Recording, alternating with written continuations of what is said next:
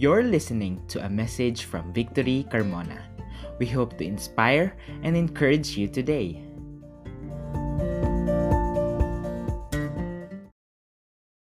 Pleasant day to everyone. It is good that we could always praise and worship our God because we know that He is always with us. Whatever it is that is happening, we could always praise Him worship Him with all of our hearts. Amen. Let's sing about that. Oh.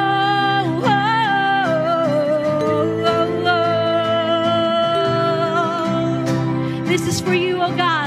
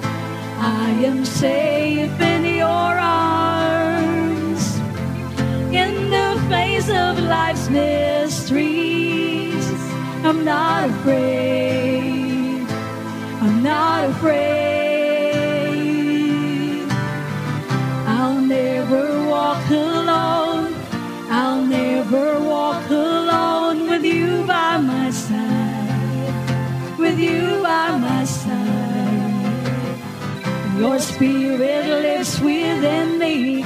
No longer I'm afraid with you by my side. With you by my side, I will go where you would go. Take the lead and I will follow you to places no one goes. Say the word and I will follow. I will go where you would go. Take the lead and I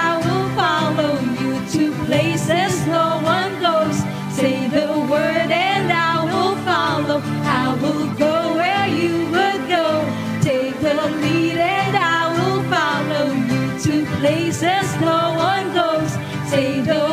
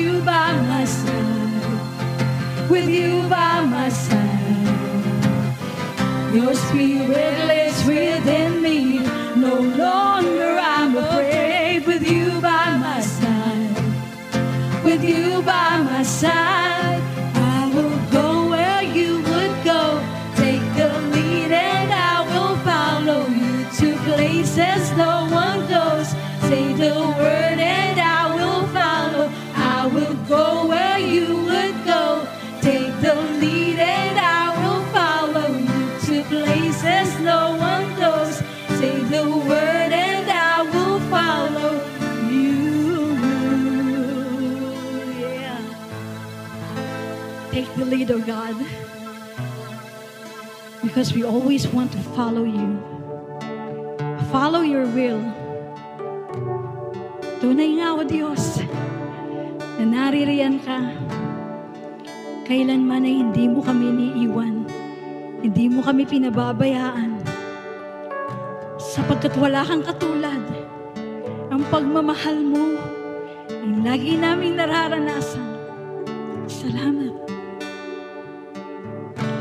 Kaya aking liwanag sa dilim ng landas.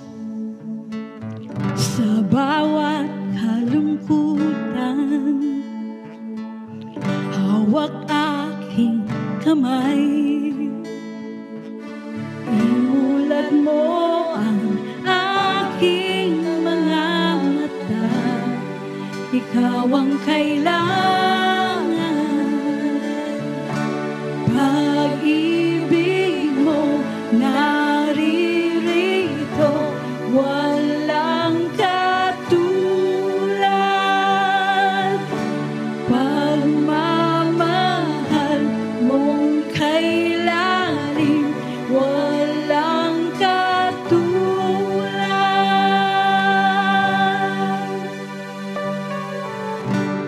pag-asa at kaligtasan gabay at lakas. Lahat ng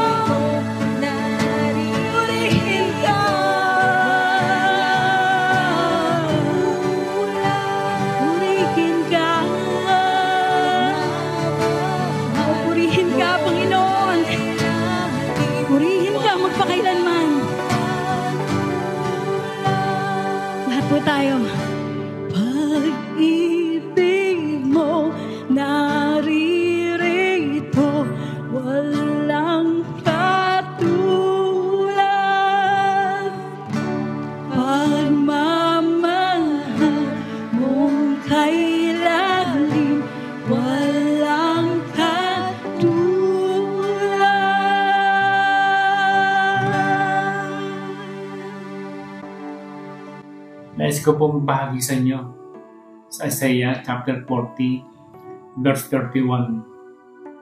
But they who wait for the Lord shall renew their strength. They shall mount up with wings like eagles. They shall run and not be weary. They shall walk and not faint. Maybe some of us nakaka-experience pa rin ng pagkapalisa, kawalan ng pag-asa, at pagkainip sa panahong ito ng pandemic. Marami sa atin ayaw maghintay katulad ng pagpila sa grocery at pagbabayad ng bills.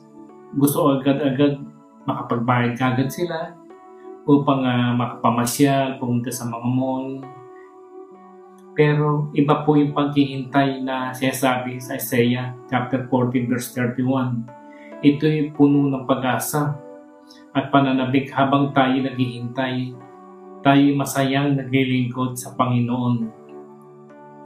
Minsan di natin namamalayan, matagal na natin hinihintay na kasagutan ng Diyos sa ating panalangin ay hawak na natin.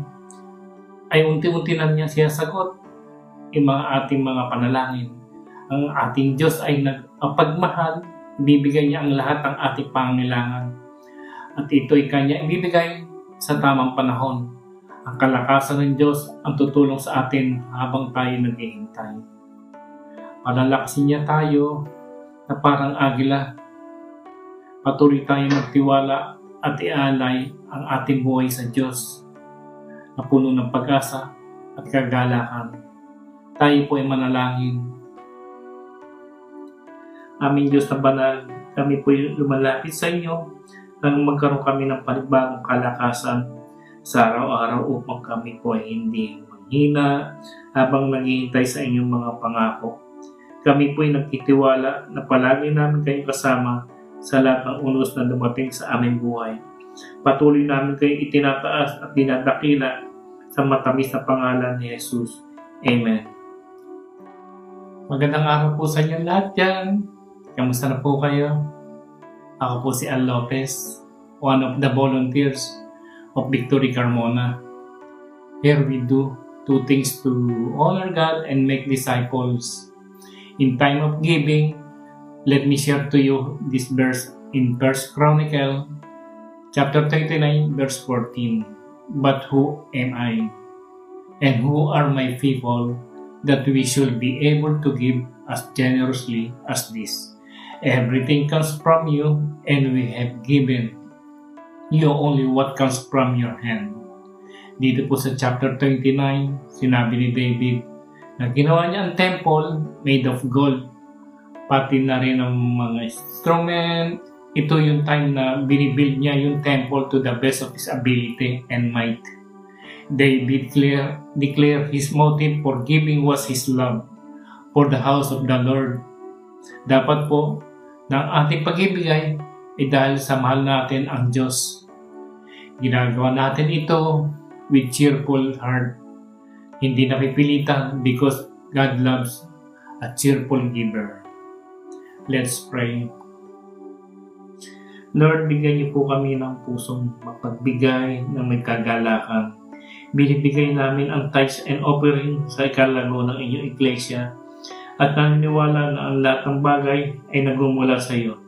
Hindi mo kami iiwan o pabayaan at patuloy niyo po kami pagpapalain upang maging blessing din po kami sa aming kapwa. Naway ang aming pag-ibigay ay mula sa aming puso dahil kami nagmamahal sa iyo. Kayo lamang po ang aming itinataas at pupurihin. In Jesus' name, Amen.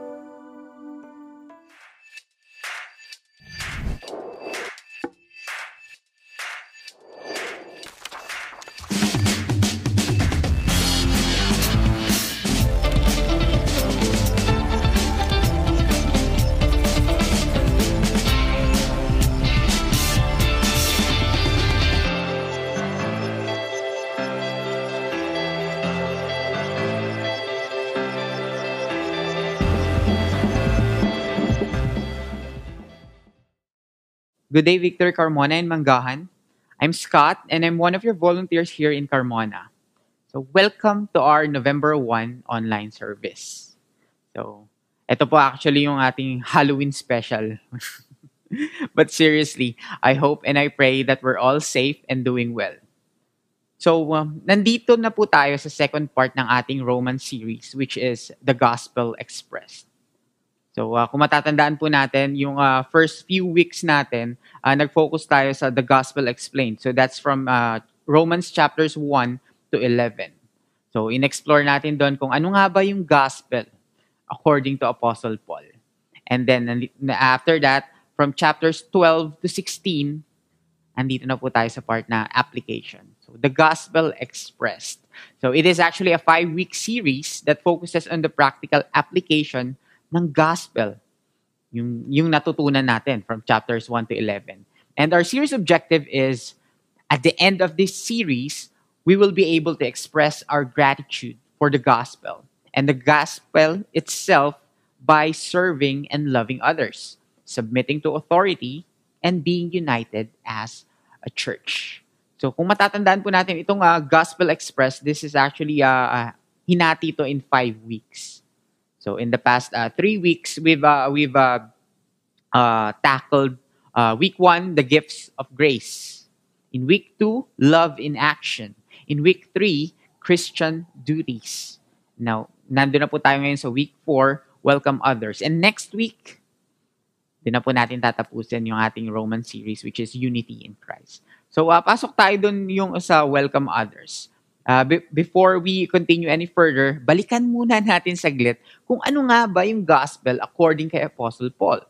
So, we can find his uh, uh, definition of the gospel in Romans chapter 1 verses 16 to 17. So, sabi doon, For I am not ashamed of the gospel, For it is the power of God for salvation to everyone who believes, to the Jew first, and also to the Greek. In verse 17, for in it the righteousness of God is revealed from faith for faith, as it is written, the righteous shall live by faith. So gusto ko pong bigyan din dito yung, uh, yung verse 16. So sabi doon, for it is the power of God for salvation to everyone who believes to the Jew first and also to the Greek. Now, knowing this uh, this definition, yung sa verse 16 na to, what should our response be to this particular part of the gospel? How should we express yung na-receive natin na gospel? Now, hopefully, at the end of this preaching, we will learn that our response, one of our responses would be to welcome others. So again, we are on our uh, week four of uh, of our uh, gospel, the Gospel Expressed series. So sabi doon, welcome others. So uh, let's start by defining first kung sino ba yung others. Now, sabi sa dictionary, ito yung uh, pinaka uh, maraming uh, definition yung uh, word na others. But yung pinaka siguro swak sa hinahanap natin is ito. Others is people other than yourself. But uh, again, if we put it in the context ng kung ano yung pag-uusapan natin, what we will be talking about later, yung binabanggit na others dito ay yung ibang tao na meron kayong pinagkakaiba ng opinion. A person that doesn't share your same views or opinions. So, saan naman natin kinuha yung topic na welcome others? Well, it can be found in Romans chapter 14, verse 1. Sabi doon, As for the one who is weak in faith, welcome him, but not to quarrel over opinions. So our topic for today covers, uh, medyo mahaba to actually eh, from chapter 14 up to chapter 15, verse 13. But we will be only reading Romans chapter 14 verse 13. That's our main text. So uh, sabi dito, in Romans chapter 14 verse 13, I'm reading in ESV. Therefore, let us not pass judgment on one another any longer, but rather decide never to put a stumbling block or hindrance in the way of a brother. Let us pray. Father, Thank you, Lord, for uh, this uh, wonderful day. And uh, thank you oh God, because uh, I know kahit magkakalayo kami ngayon, oh God, we know, Lord God, that you are in our midst, Lord. Uh, may you continue to uh, to guide us, Holy Spirit, kung ano man yung, yung message uh, na nais iparating sa mga tao today, Lord. And uh, also, uh, we pray, oh Lord God, that you will be with us throughout this uh, this service. We honor you. We give you all the praise. In Jesus' mighty name we pray. Amen. So punta muna tayo sa background ng uh, Romans chapter 14. Uh, or further, balik tayo sa Romans. So uh, we all know that the Rome, the book of Romans was uh, actually written by the Apostle Paul, right? So sinulat niya to sa sa uh, church in Rome wherein uh, halo yung mga tao doon, halong magkahalong culture. Because uh, first merong mga Romans doon or merong mga Gentiles. So yung mga Gentiles po, sila yung mga hindi Hudyo. And of course, nandun yung Hudyo kasi may mga Gentiles. Now, uh, there came a time when uh, uh, parang uh, pinaalis ni, ni Emperor Claudius yung mga uh, Jews uh, from Rome. So natira yung mga Gentiles and then after five years, bumalik tong mga uh, uh, Jews. So uh, you can uh, simply uh, imagine, of course, magkaibang culture yon magka-clash yung culture nun. And there are uh, big differences when it comes to the Jewish culture and the culture of the Gentiles. So, uh, um, mostly, ang pinagkaiba nila is, uh, sabi nga yung Jews, meron silang sinusunod na specific laws uh, from Moses. So, ito yung Mosaic laws. So, these are 613 laws na ibinigay ni God to uh, the Israelites or uh, the uh, the Jewish nation. So, in Romans chapter 14 verses uh, uh, or Romans chapter 14 up to chapter 15 verse 13, This actually points us to the term which is Christian liberty. So ano tong Christian liberty naman? So actually marami ring uh, uh, definition ang Christian liberty. But uh, what we're looking for is this definition. Christian liberty. So uh, we all know Christians are freed in respect to such activity that is not expressly forbidden in the Bible. So as long as uh, hindi ito uh, forbidden sa Bible, they're free to, to do it or to follow their conscience regarding that. So, ito yung issue na binanggit sa Romans chapter 14. Merong dalawang, uh, naging dalawang issue doon na pinag-aawayan ang Jewish culture and uh, yung mga Jewish and uh, yung mga Gentiles. So, first issue was sa food.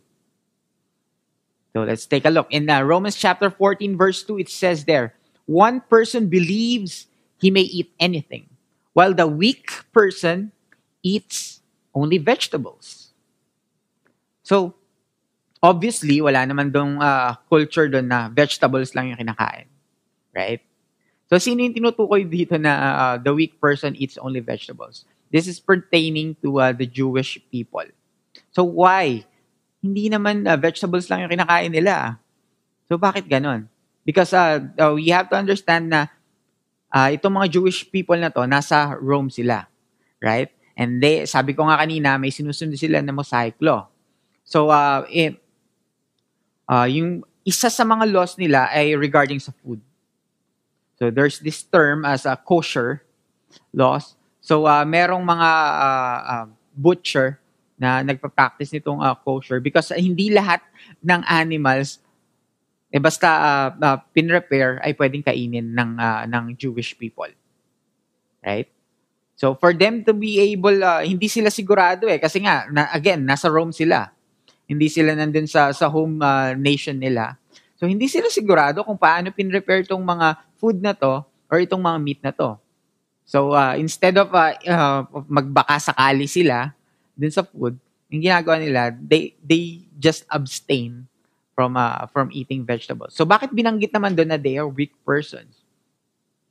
Hindi nun ibig sabihin that they are uh, they are uh, mas mahina sila dahil vegetables lang kinakain eh. Hindi kumakain ng karne. Mas mahina 'yon for sure. No, it doesn't uh, it doesn't uh, mean it that way. So ang ibig sabihin dito when a person is uh, weak, uh, they're actually pertaining to their belief. Why? Because the Gentiles believe that uh, everything, uh, they have uh, already been freed from uh, the law by the death, the death of Jesus Christ. So, uh, ang, ang sinasabi dito, they have a stronger conscience or a stronger faith in what the Jesus Christ did that they are con- so convinced that they are already freed from the law. So these people, this uh, weak person na binabanggit dito, of course, not all the Jews naman yon. There are Jews that have a stronger conviction then, right?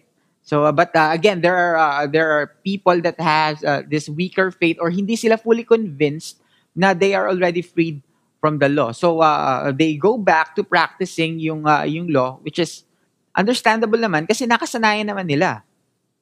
So another issue is uh, Sabbath day. Now in uh, verse 5 of chapter 14 it says there, one person esteems one day as better than anyone, while another esteems all days alike.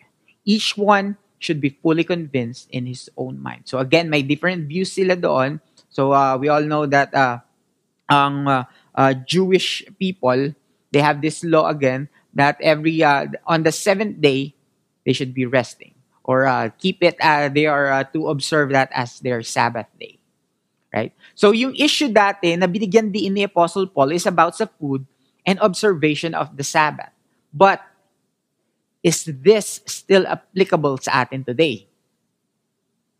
Well, Christian liberties is not limited to those two. So again, Christian liberties, they're matters of opinions. Or mostly they are social do's and don'ts like paano ba dapat ang tamang pananamit ng lalaki at babae? Okay lang ba na maigsi ang buhok ng babae? Okay lang ba na mahaba ang buhok ng lalaki?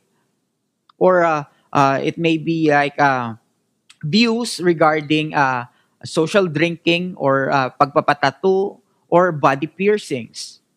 And uh, here are some other examples. Ang tunay na lalaki ba ay nagti-TikTok?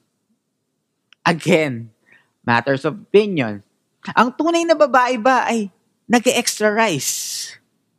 Matters of opinions. Uh, we have these uh, differing opinions, uh, sometimes uh, political views, right? Or choice in music and television shows. So, meron tayong mga opinion na, uh, ay, ang Kristiyano, hindi dapat nanonood ng K-pop or nakikinig ng K-pop or nanonood ng Korean novela. Which is very unbiblical, right? But uh, then again, we have this uh, own opinion. And again, Christian liberties, we're free to have those opinions, right? As long as the Bible clearly uh, uh, doesn't forbid them. Okay. So again, matters of opinion. As long as hindi tinatamaan yung mga essential doctrines natin, eh kasama yan sa Christian liberties. Okay yan. Pasok yan doon. Right? But uh, then again, pag pumasok yung essential doctrines like, for example, sin, what types of sin? Pag nanakaw, sin ba yan? Kahit anong klaseng pagnanakaw, sin yun. It should be, uh, shouldn't be uh, may uh, differing opinions doon. Sin is sin. Dapat wala tayong pag-uusapan doon. Okay? So, hindi yun kap, uh, pasok sa Christian liberties. Now, uh, today, I have here two questions that uh, we'll be answering. So, first is, what does it mean to welcome others? Ano ba yung ibig sabihin ng welcome others? And number two, why should we welcome others? Now, let us uh, proceed to our main text. As I mentioned earlier, we will only be reading Romans chapter 14, verse 13. So sabi doon, Therefore, let us not pass judgment on one another any longer, but rather decide never to put a stumbling block or hindrance in the way of a brother. Now, what does it really mean when we say welcome others? I have today three points that could help us define kung ano ba yung ibig sabihin ng welcome others. First is, when we welcome others, we don't judge them.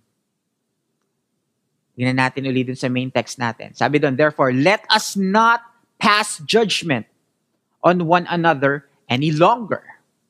Now, if we, we'll take a, a look or a closer look sa first part ng uh, text, sabi doon, let us not pass judgment on one another any longer. So, ibig sabihin, it is uh, heavily implied na nangyayari na yung pagja-judge sa iba during that time. Sabi, any longer eh. Right? So uh, there are been uh, probably there are precedent na nangyari na yon yung yung pagja-judge and nakarating yun kay Paul. And uh, I just want to share uh, in this past few months I've been into uh, cycling or yung pagbabike but mostly mga short rides lang. And uh, in the beginning, I didn't really uh, wanted to start uh, yung pagbabike. Actually, uh, niyaya ako nila Leo, nila, nila Max sa pagbabike. And uh, sabi ko, parang parang hindi ko yata trip yung magbike eh. Parang medyo nakokornihan ako sa pagbabike. But then again, uh, ngayon, I, I'm really into it. And uh, what I, I can say that uh, what attracted me the most was the culture in cycling. Sobrang napaka uh, napaka welcoming ng culture. Um, minsan magugulat ka na lang eh, may makakasalubong ka sa daan habang nagbabike ka tapos mag-good morning sa'yo, tapos tutungo sa'yo, tapos popot-potang ka, mga ganun. But uh, it's a sign of greeting. And uh, uh, minsan uh, kahit nag-ride kayo, tatabihan ka, kakausapin ka, uy, ganda ng bike mo ah. Ganun. But uh, of course, there are few exceptions. Merong mga supladong bikers din. And there are times na uh, susupladuhan ka nila dahil hindi nila kilala yung, yung tatak or yung brand ng bike mo. And uh, uh, merong times na ganun din sa mga bike shop. But uh, that's okay because meron naman palaging ganun eh. Right? And this is the same too sa church. So, dun sa text natin, nangyayari siya dati sa church in Rome. And it's the same today. In reality, wala namang perfectong church. Right? Meron laging mga exception. And I admit that there are times that I am guilty as well of judging others. Medyo judgmental din eh. And uh, I'm, uh, kaya nga nung, uh, nung pinaprepare ko tong preaching, ouch, Lord, tinatamaan ako talaga eh. But uh, then again, uh, there are, uh, masakit naman yun talaga yung, uh, yung truth. But uh, the good thing is, we are learning.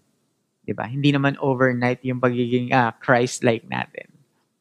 So, welcoming others means not judging them. Right? Actually, in Matthew chapter 5, verse 24, it tells us to love our enemies. Tapos yung kapwa nating Kristiyano, eh, ginajudge natin. Parang uh, malayo yata yun. Right? Yung enemies nga, sabi doon, uh, love our enemies eh. And uh, uh, listen, uh, church, we have a lot of responsibilities to our fellow Christians. But judging them, it's not one of them. Why? Because when we judge others, we condemn them. Kinokondena natin sila. And it says in Romans chapter 8 verse 1, there is no there is therefore now no condemnation for those who are in Christ Jesus. Tapos tayo i-condemn naman natin sila. And also, we are not in the position to condemn others. Why? Because we are both subject to judgment, to God's judgment. Sabi nga in Romans chapter 14 verse 10. Why do you pass judgment on your brother or you? Why do you despise your brother? For we will all stand before the judgment seat of God. So nakakita na ba kayo nito? Imagine uh, a courtroom uh, scene tapos, uh, of course, meron dong uh, i-convict na, na, na person. Tapos yung magko-convict sa kanya, instead of a judge, eh, preso. Yung magko-convict doon sa, sa taong yun. Parang medyo, ah, ang weird yata nun, right? And this, this is the same thing. Again, wala tayo uh, dun sa position to judge other people kasi we are subject to that same judgment. So, kung hindi talaga natin maiwasan na mag-judge ng tao, then why not point the judgment on ourselves? Instead na ginajudge mo yung ibang tao, i-judge mo na lang kaya yung sarili natin. Right? I-judge na lang natin yung sarili natin. Be critical of who we are. And actually, this is much better. Why? Because in Romans chapter 14, verse 10, it says there, we will each uh, bring uh, or we will each give uh, an account during Judgment Day. So I forgot where in Romans yun. But uh, again, welcoming others means not judging them. That's our first point. Now let's go to our second point. Welcoming others means we don't become a stumbling block for them. In our main text, the latter half of our main text, it says there in Romans chapter 14, verse 13, but rather decide never to put a stumbling block or hindrance in the way of a brother. So, welcoming others means not being a hindrance to their spiritual growth. Now, if doing something, no matter how uh, good it is, will cause another uh, or uh, our fellow believer to stumble in their faith, then it's better not to do it. For example, in matters of clothing, if nakaka-offend yung pananamit mo para sa kapwa mo, then you're being a stumbling block to them. Kahit pa malinis yung konsensya mo, yung, yung tipong uh, na sinasabi mo sa sarili mo na wala ka namang ginagawang mali, eh nagiging mali pa rin yon kasi meron kang tinatama ang iba. Meron kang na-offend. Merong na-stumble sa'yo. Merong, uh, or uh, nagiging hindrance ka, rather, para sa kapwa mo. And sabi nga ni Paul in Romans chapter 14 verse 21, it is good not to eat meat or drink wine or do anything that causes your brother to stumble. So tingnan natin. Uh, let's uh, have a recap. Welcoming others means, number one, not judging them. It also means not being a hindrance to their spiritual growth or not being a stumble, stumbling block. And if you notice, puro don't yung dalawang point na right? Kung yun yung mga hindi natin dapat ginagawa, ano naman yung dapat natin ginagawa? And this leads us to my third point. Let us pursue peace. In Romans chapter 14, verse 19, it says there, So then, let us pursue what makes for peace and for mutual upbuilding. Now, welcoming others means pursuing peace with them. Yes, I know, mahirap kasi magka-clash talaga yung, uh, yung opinion and views nyo. But let's try to do this as much as possible. Pursue peace Right? Of course, this is as long, again, as long as hindi masasagasaan yung essential doctrines natin. Again, wala dapat tinatamaan na essential doctrines. For example, again, yung sinabi ko nga kanina, we should be clear uh, about the things that the Bible clearly calls sin. Sin is sin. Walang uh, walang varying ano diyan. Walang wala tayo dapat varying opinions diyan. Doon lang tayo sa Christian liberties. So, uh, in um, as a recap, welcoming others means not judging them. That's number one, and not being a hindrance to their spiritual growth. That's number two. And number three, welcoming others means pursuing peace with them. Now, let's go to our next question. Why should we welcome others? So, naintindihan na natin kung ano yung ibig sabihin ng welcoming others. So, bakit naman natin gagawin yon? Right? Well, balikan natin yung definition ng gospel according to Apostle Paul in uh, chapter 1, verse uh, 16. So, doon lang tayo sa 16, wag na din sa 17. Sabi doon, For I am not ashamed of the gospel. And listen to this. For it is the power of God for salvation to everyone who believes to the Jew first and also to the Greek. Now, we all know that Jesus Christ didn't discriminate between the Jews and the Gentiles. No matter how different their views and opinions are, for example nga in uh, in uh, uh, views regarding sa food and sa observation of the Sabbath, hindi pa rin sila diniscriminate ni Jesus. And in Romans chapter 15 verse 7 it says there, Therefore, welcome one another as Christ has welcomed you. For, for what? For the glory of God. So again, first, uh, hindi nag-discriminate si Jesus Christ. Right? Whether you're Jews or Gentiles, tatanggapin niya tayo sa kingdom niya. Right? And the second is uh, for the glory of God. Kaya natin gagawin. Kaya we welcome others. Why? For the glory of God. Now, palagi nating sinasabi sa na here in Victory, we only do two things. We honor God and we make disciples. Well, guess what? When we welcome others, we honor God. When we don't judge others, we honor God. When we don't become a hindrance to others, we honor God. And whenever we pursue peace with others, we honor God. Now, I'm going to end with this uh, simple reminder to us. Welcome others just as how Jesus Christ welcomed us. Right? Again, hindi siya nag-discriminate between the uh, hindi siya nag-discriminate between the Jews and the Gentiles. And it's the same to us. Hindi niya tayo din-discriminate. Even yung nag-share ng gospel sa'yo, winelcome ka nun, tinanggap ka nun kung ano, kung ano yung uh, situation mo, kung sino ka, kung ano yung circumstances mo. that person welcomed you. And uh, let's always remember that we can remove the stumbling blocks of the gospel by learning to accept and respect one another. Let us pray.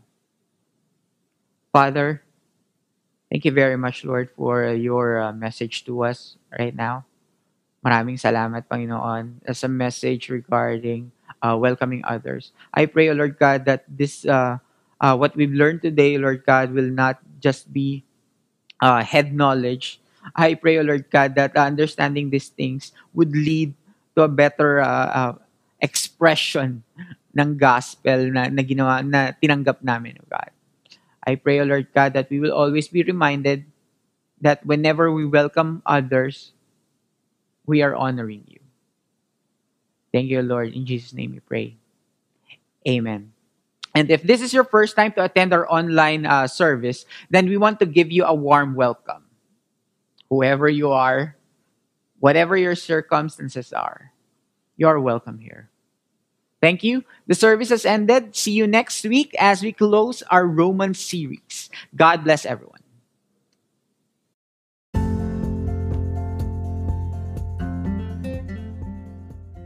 Thank you for listening.